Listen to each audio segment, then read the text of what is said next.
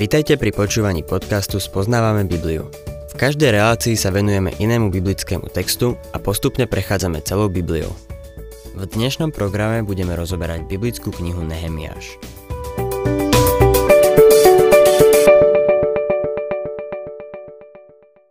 Milí poslucháči, po prečítaní Možišovho zákona Izraeliti vyznávali Bohu svoje hriechy.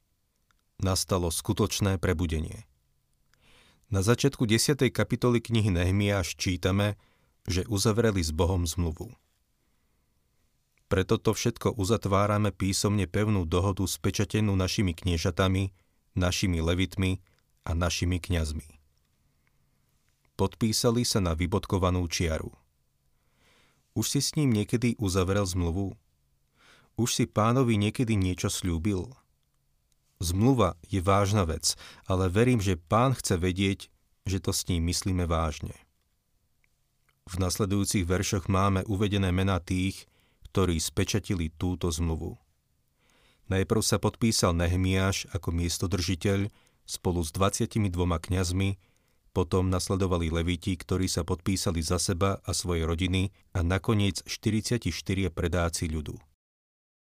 V 29. a 30. verši čítame Ostatný ľud, kňazi, leviti, vrátnici, speváci, chrámovi nevolníci a všetci, ktorí sa oddelili od národov pohanských krajín a pridali sa k Božiemu zákonu, ich ženy, synovia, céry, všetci, ktorí boli schopní chápať, pripojili sa k svojim znešeným bratom, zaviazali sa kliatbou a prísahou, že sa budú riadiť Božím zákonom, ktorý bol vydaný prostredníctvom Božieho služobníka Mojžiša a budú zachovávať a plniť všetky príkazy hospodina, nášho pána, jeho právne predpisy a jeho ustanovenia. Touto zmluvou sa zaviazali zachovávať zákon. Vidíme konkrétne tri veci, ku ktorým sa zaviazali. Je zrejmé, že tieto konkrétne uvádzajú preto, že ich nezachovávali. 31. verš svoje céry nevydáme za pohanov v krajine a ich céry nebudeme brať pre svojich synov. Zdá sa, že toto bol pre Izraelitov väčší problém. Teraz sa zaviazali, že nebudú uzatvárať zmiešané manželstvá s pohanmi. 32. verš Ak pohania prinesú na predaj svoj tovar alebo akékoľvek obilie v sobotný deň, neprevezmeme to od nich ani v sobotu, ani v iný posvetný deň. 7. roku sa zriekneme úrody i akéhokoľvek vymáhania dlhov. Druhá vec, ku ktorej sa zmluvne zaviazali, bola, že nebudú obchodovať v sobotný deň alebo v iný posvetný deň. Takisto sa rozhodli, že budú zachovávať sobotný rok. Posledná vec, ku ktorej sa zaviazali, sa týkala prvotín úrody a obetných darov. Z nasledujúcich veršov prečítam len to najdôležitejšie verše 33 až 40. Ďalej si ukladáme za povinnosť dávať za seba tretinu šekla ročne na službu v dome nášho Boha na predkladané chleby, na ustavičnú pokrmovú obetu, na ustavične spaľovanú obetu, ďalej my kňazi, leviti a ľud určujeme lósom spôsob darovania dreva, ktoré prinesieme každoročne podľa rodín v stanovený čas do domu nášho Boha Zavezujeme sa prinášať každoročne prvotiny zo svojho poľa, prvotiny z každého ovocia všetkých stromov do hospodinovho domu. Podobne budeme prinášať do domu nášho Boha to, čo je prvorodené z našich synov a zvierat, prvotiny zo svojho zamieseného cesta a svoje pozdvihované dávky, prvotiny zo všetkých ovocných stromov, muštu i oleja. Nebudeme zanedbávať dom svojho Boha. 11. kapitola obsahuje ďalší veľký zoznam, ktorý pokračuje ďalej v 12. kapitole. Títo ľudia boli ochotní urobiť všetko, čo Boh od nich žiadal. Pozrime sa na zo pár veršov tejto kapitoly. Čítam prvý verš. Predáci ľudu bývali v Jeruzaleme a ostatný ľud losoval, aby každý desiatý išiel bývať do svätého mesta Jeruzalema a deviati zostali v iných mestách ľud losoval. Každý desiatý zostal v Jeruzaleme. Ostatní deviati sa presťahovali do iných miest. Predpokladám, že ten, čo si potiahol najkračšiu slamu, zostal v Jeruzaleme a tí ostatní deviati sa usídlili niekde inde. Toto bola situácia, ktorá mohla viesť k veľkým sťažnostiam. Bola to perfektná príležitosť, aby ľudia povedali. Prečo len Boh dopustil, aby sa toto stalo? Radšej by som chcel bývať v nejakom menšom meste alebo na vidieku. Druhý verš. Ľud žehnal všetkým, ktorí sa dobrovoľne odhodlali bývať v Jeruzaleme. Veľa ľudí sa chcelo presťahovať niekam na vidiek no za tých, ktorí boli ochotní zostať bývať v Jeruzaleme, ďakovali Bohu. Pre nás sú to neznámi ľudia, ale Boh poznal každého jedného z nich. Zapísal ich mená, lebo mali ochotné srdce. Tretí verš. Toto sú predáci provincie, ktorí bývali v Jeruzaleme a judských mestách. Každý býval na svojom vlastníctve po svojich mestách, Izraeliti, kňazi, leviti, chrámoví nevolníci a potomkovia Šalamúnových služobníkov. Nasledujúce verše potom uvádzajú mena tých, ktorí boli ochotní bývať v Jeruzaleme. Boh si všimol ich ochotné srdce. 12. kapitola pokračuje v zozname z 11. kapitoly. Ľudia, ktorí sú tu uvedení, chválili Boha. Prevažná časť tejto kapitoly sa venuje posviackej jeruzalemských radieb – bola to radosná udalosť. Budem čítať 27. a 28. verš. Pri posviacké hradieb Jeruzalema vyhľadali levitov na všetkých miestach a priviedli ich do Jeruzalema, aby vykonali radostnú posviacku s ďakovnými piesňami, spevmi, cymbalmi, harfami a citerami. Tu sa zhromaždili príslušníci spevákov tak z okolia Jeruzalema, ako aj zo sád netofanov priviedli všetkých hudobníkov. Mali veľký hudobný festival. Sú tu uvedené mena tých, ktorí sú zapísaní do baránkovej knihy života. Stretli sa tu spolu na posviacku jeruzalemských hradieb. Nehemiáš priviedol ľudí z celej krajiny, aby sa zúčastnili tejto posviacky, lebo Jeruzalem bolo mesto, kde sa nachádzal chrám. Prejdeme k 40. veršu. Obe skupiny vzdávajúcich vďaku sa postavili v Božom dome aj so mnou i s polovicou šľachty. V ďalších veršoch sú uvedené mená kňazov. Boli tam všetci. 43. verš V ten deň prinášali početné obety a radovali sa, lebo Boh im spôsobil radosť. Aj ženy a deti plesali a prejavy radosti Jeruzalema sa ozývali naďaleko. Cudzinci, návštevníci, turisti a všetci, ktorí prechádzali tou krajinou a počuli toto plesanie a prejavy radosti, si zrejme hovorili. Čo sa to tu deje? Nepochybne to išli zistiť. Aké to len bolo svedectvo pre okolitý pohanský svet. Jeden z dôvodov, prečo dnes ľudia len prechádzajú okolo kostolov, je ten, že si myslia, že sme mŕtva a nudná partia. A v deviatich prípadoch z desiatich majú pravdu. V našich bohoslužbách by malo byť viac radosti. Skutočnej radosti. V epištole Filipanom budeme vidieť, že skutočným zdrojom moci je radosť. Nezabudnime na Nehemiášove slova. Radosť hospodina je vaším útočiskom. Ak si kresťan, ktorý len vyplakáva, nebudeš veľmi veľkým svedectvom. Jedna pani mi raz povedala. Môj manžel je neveriaci, Doktor Maggie. Nikdy sa mi ho nepodarí získať pre Krista. A potom začala nariekať. Dohováram mu ráno pri raňajkách. S plačom mu hovorím, že ho milujem a chcem, aby bol spasený. Potom večer robila to isté. Rozmýšľal som nad tým. Kto by chcel mať pri raňajkách a obete nariekajúcu ženu? Neviem ako vy, ale ja nie.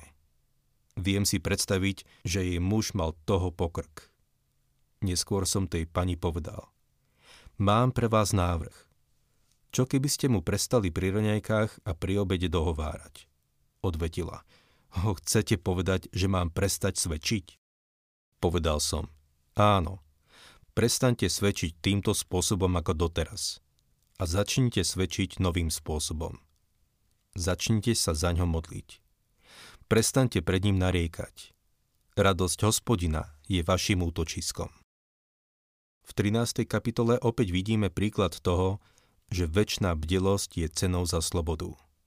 Je to cena aj za kresťanskú slobodu. Niekde medzi 12. a 13. kapitolou sa Nehemiáš vrátil k svojej pôvodnej práci v paláci v Šušane. Nezabudnime, že si vypýtal voľno len na určitý čas. Po roku alebo po dvoch, čo bol znovu v Perzii, si vypýtal ďalšie voľno, aby mohol ísť do Jeruzalema. Zistil niečo šokujúce. Ľud sa neoddelil od pohanov, ako sa mal. 13. kapitola 1. až 3. verš. V tom čase čítali ľudu verejne z Možišovej knihy a našli v nej napísané, že Amónčan a Moábčan nikdy nesmie vstúpiť do Božieho zhromaždenia, pretože Izraelitom nevyšli v ústrety s chlebom a vodou, ale najali proti ním Bileáma, aby ich preklínal. Náš Boh však zmenil kliatbu na poženanie. Keď počuli ten zákon, oddelili všetkých miešancov od Izraela. Príbeh o Bileámovi môžeme nájsť v knihe Numery v 23. a 24. kapitole. Izraeliti si prečítali túto pasáž a rozhodli sa posluchnúť Božie slovo. Vstupovali do zmiešaných manželstiev s Amónčanmi a Moabčanmi, čo Boh zakázal. Izraeliti si uvedomili, že ich musia vylúčiť z krajiny. Čítajme ďalej štvrtý verš. Ešte predtým kniaz Eliašíp, ktorý bol správca sieni domu nášho Boha a bol Tobijov príbuzný, a tuto to máme. Veľkňaz bol spriahnutý s domom Tobiu prostredníctvom manželstva svojho syna alebo céry. Samotný veľkňaz neposlúchal Boha v tejto dôležitej veci ohľadne oddelenia sa. Boh prísne zakázal zmiešané manželstva s pohanmi. Boh im dal k tomu aj vtipnú ilustráciu, keď im povedal, že nesmú orať spoločným záprahom vola so slom. Vôl je čisté zviera a osol nečisté. Nesmú spolu zapriahať. Ani veriaci a neveriaci by nemali byť spolu zapriahnutí. Pokračujme v 5. verši. Prepožičal mu veľkú miestnosť, kde predtým ukladali pokrmové obety, kadidlo, nádoby, desiatky obilia, muštu a oleja, čo patrilo levitom, spevákom a vrátnikom, ako aj pozdvihované obety pre kňazov. Tento kňaz prepožičal Tobiovi chrámový sklad. Už tam neuskladňovali obetné dary od ľudí. Namiesto toho tú miestnosť vyčistili, položili krásny koberec, umiestnili nádherný nábytok, veľkú postel a ponúkli ju Tobiovi. Povedali mu, že ju má k dispozícii, kedykoľvek ju bude chcieť. 6. až 8. verš Keď sa toto všetko dialo, nebol som v Jeruzaleme. V 32. roku babylonského kráľa Artaxerxa som totiž odcestoval ku kráľovi a po istom čase som si vyžiadal od neho voľno. Keď som prišiel do Jeruzalema a dozvedel som sa o zlej veci, ktorú preto by spáchal Eliašíp, Zariadil totiž pre neho miestnosť vo dvoranách domu nášho Boha. Veľmi sa mi to nepáčilo a dal som vyhodiť všetko Tobíové domáce zariadenie z miestnosti. Toto všetko sa stalo, zatiaľ čo bol Nehemiáš preč. Milujem tohto Nehemiáša. Povedal, Tobiu sa zbavíme. Nebude v dome nášho Boha. Nehemiáš sa teda vybral do chrámu, vzal Tobijov kufor a vyhodil ho von oknom. Tobiovi povedal, už tu nebudeš viac bývať. Prenájom ti skončil. 9. verš. Miestnosť som prikázal očistiť a znova tam vniesť náradie Božieho domu, pokrmové obety a kadidlo. A všetko vrátil späť, aby slúžilo k pôvodnému účelu. To však nebolo všetko. 10. verš. Dozvedel som sa tiež, že levitom sa neodovzdávalo to, čo im patrí, na čo sa službu konajúci levíti a speváci rozutekali, každý na svoje pole. Levitom, ktorí slúžili v chráme, neodovzdávali to, na čo mali nárok. A tak začali pracovať na poli. Služba pre Boha sa tým zanedbávala. Milujem Nehemiáša. A myslím si, že teraz už aj viete prečo. Povedal, že kazateľovi by mali zvýšiť plat. Prikázal – Prinieste desiatky, ktoré sem patria, a postarajte sa o to, aby o týchto mužov, ktorí slúžia Bohu, bolo dobre postarané. Páči sa mi taký laik. A Boh sa k tomu priznal. 14. verš.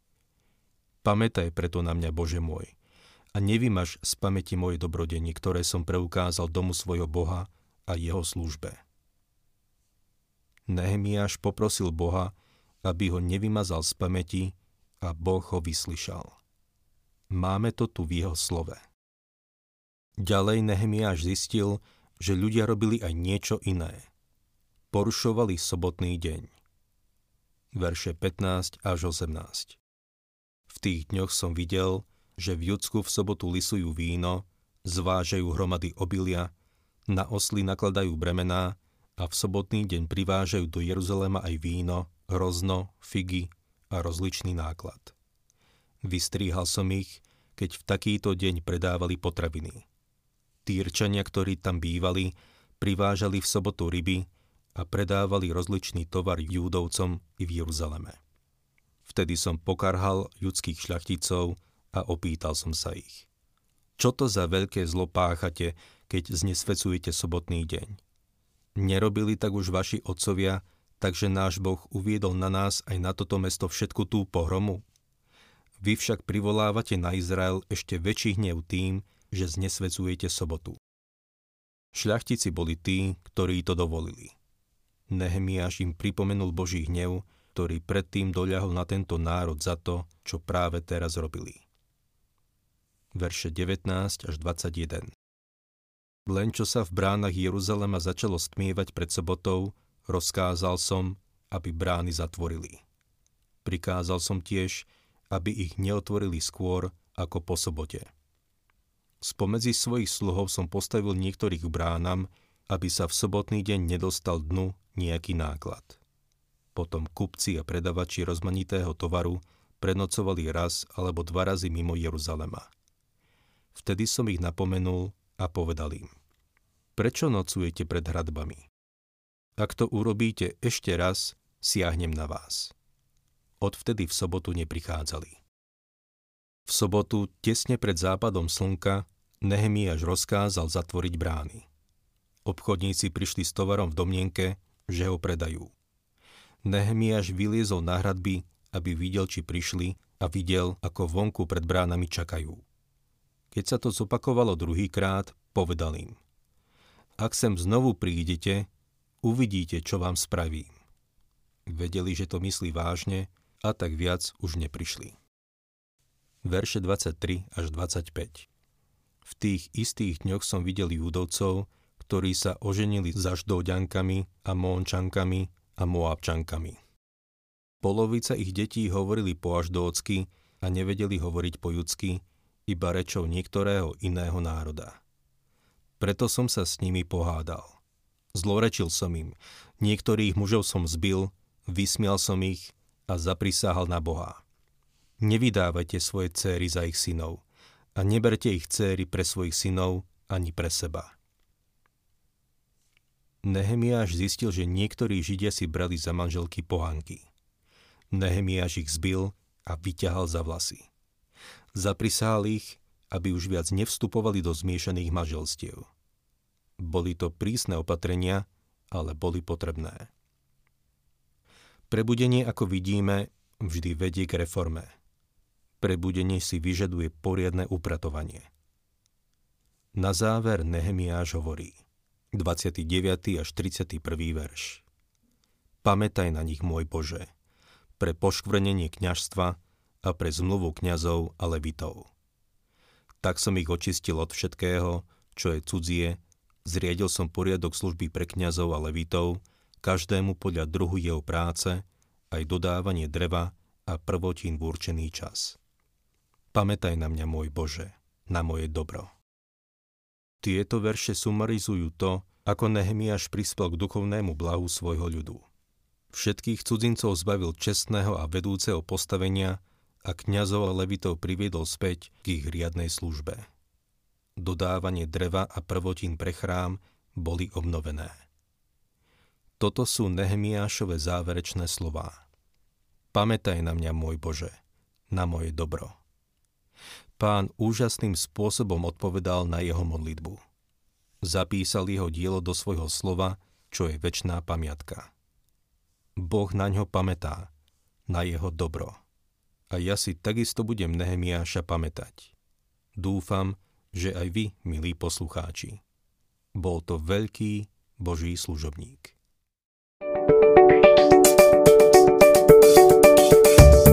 Ak sa vám páči program Spoznávame Bibliu, budeme radi, ak ho odporúčite svojim známym a dáte like, alebo nás začnete sledovať na facebookovej stránke Spoznávame Bibliu.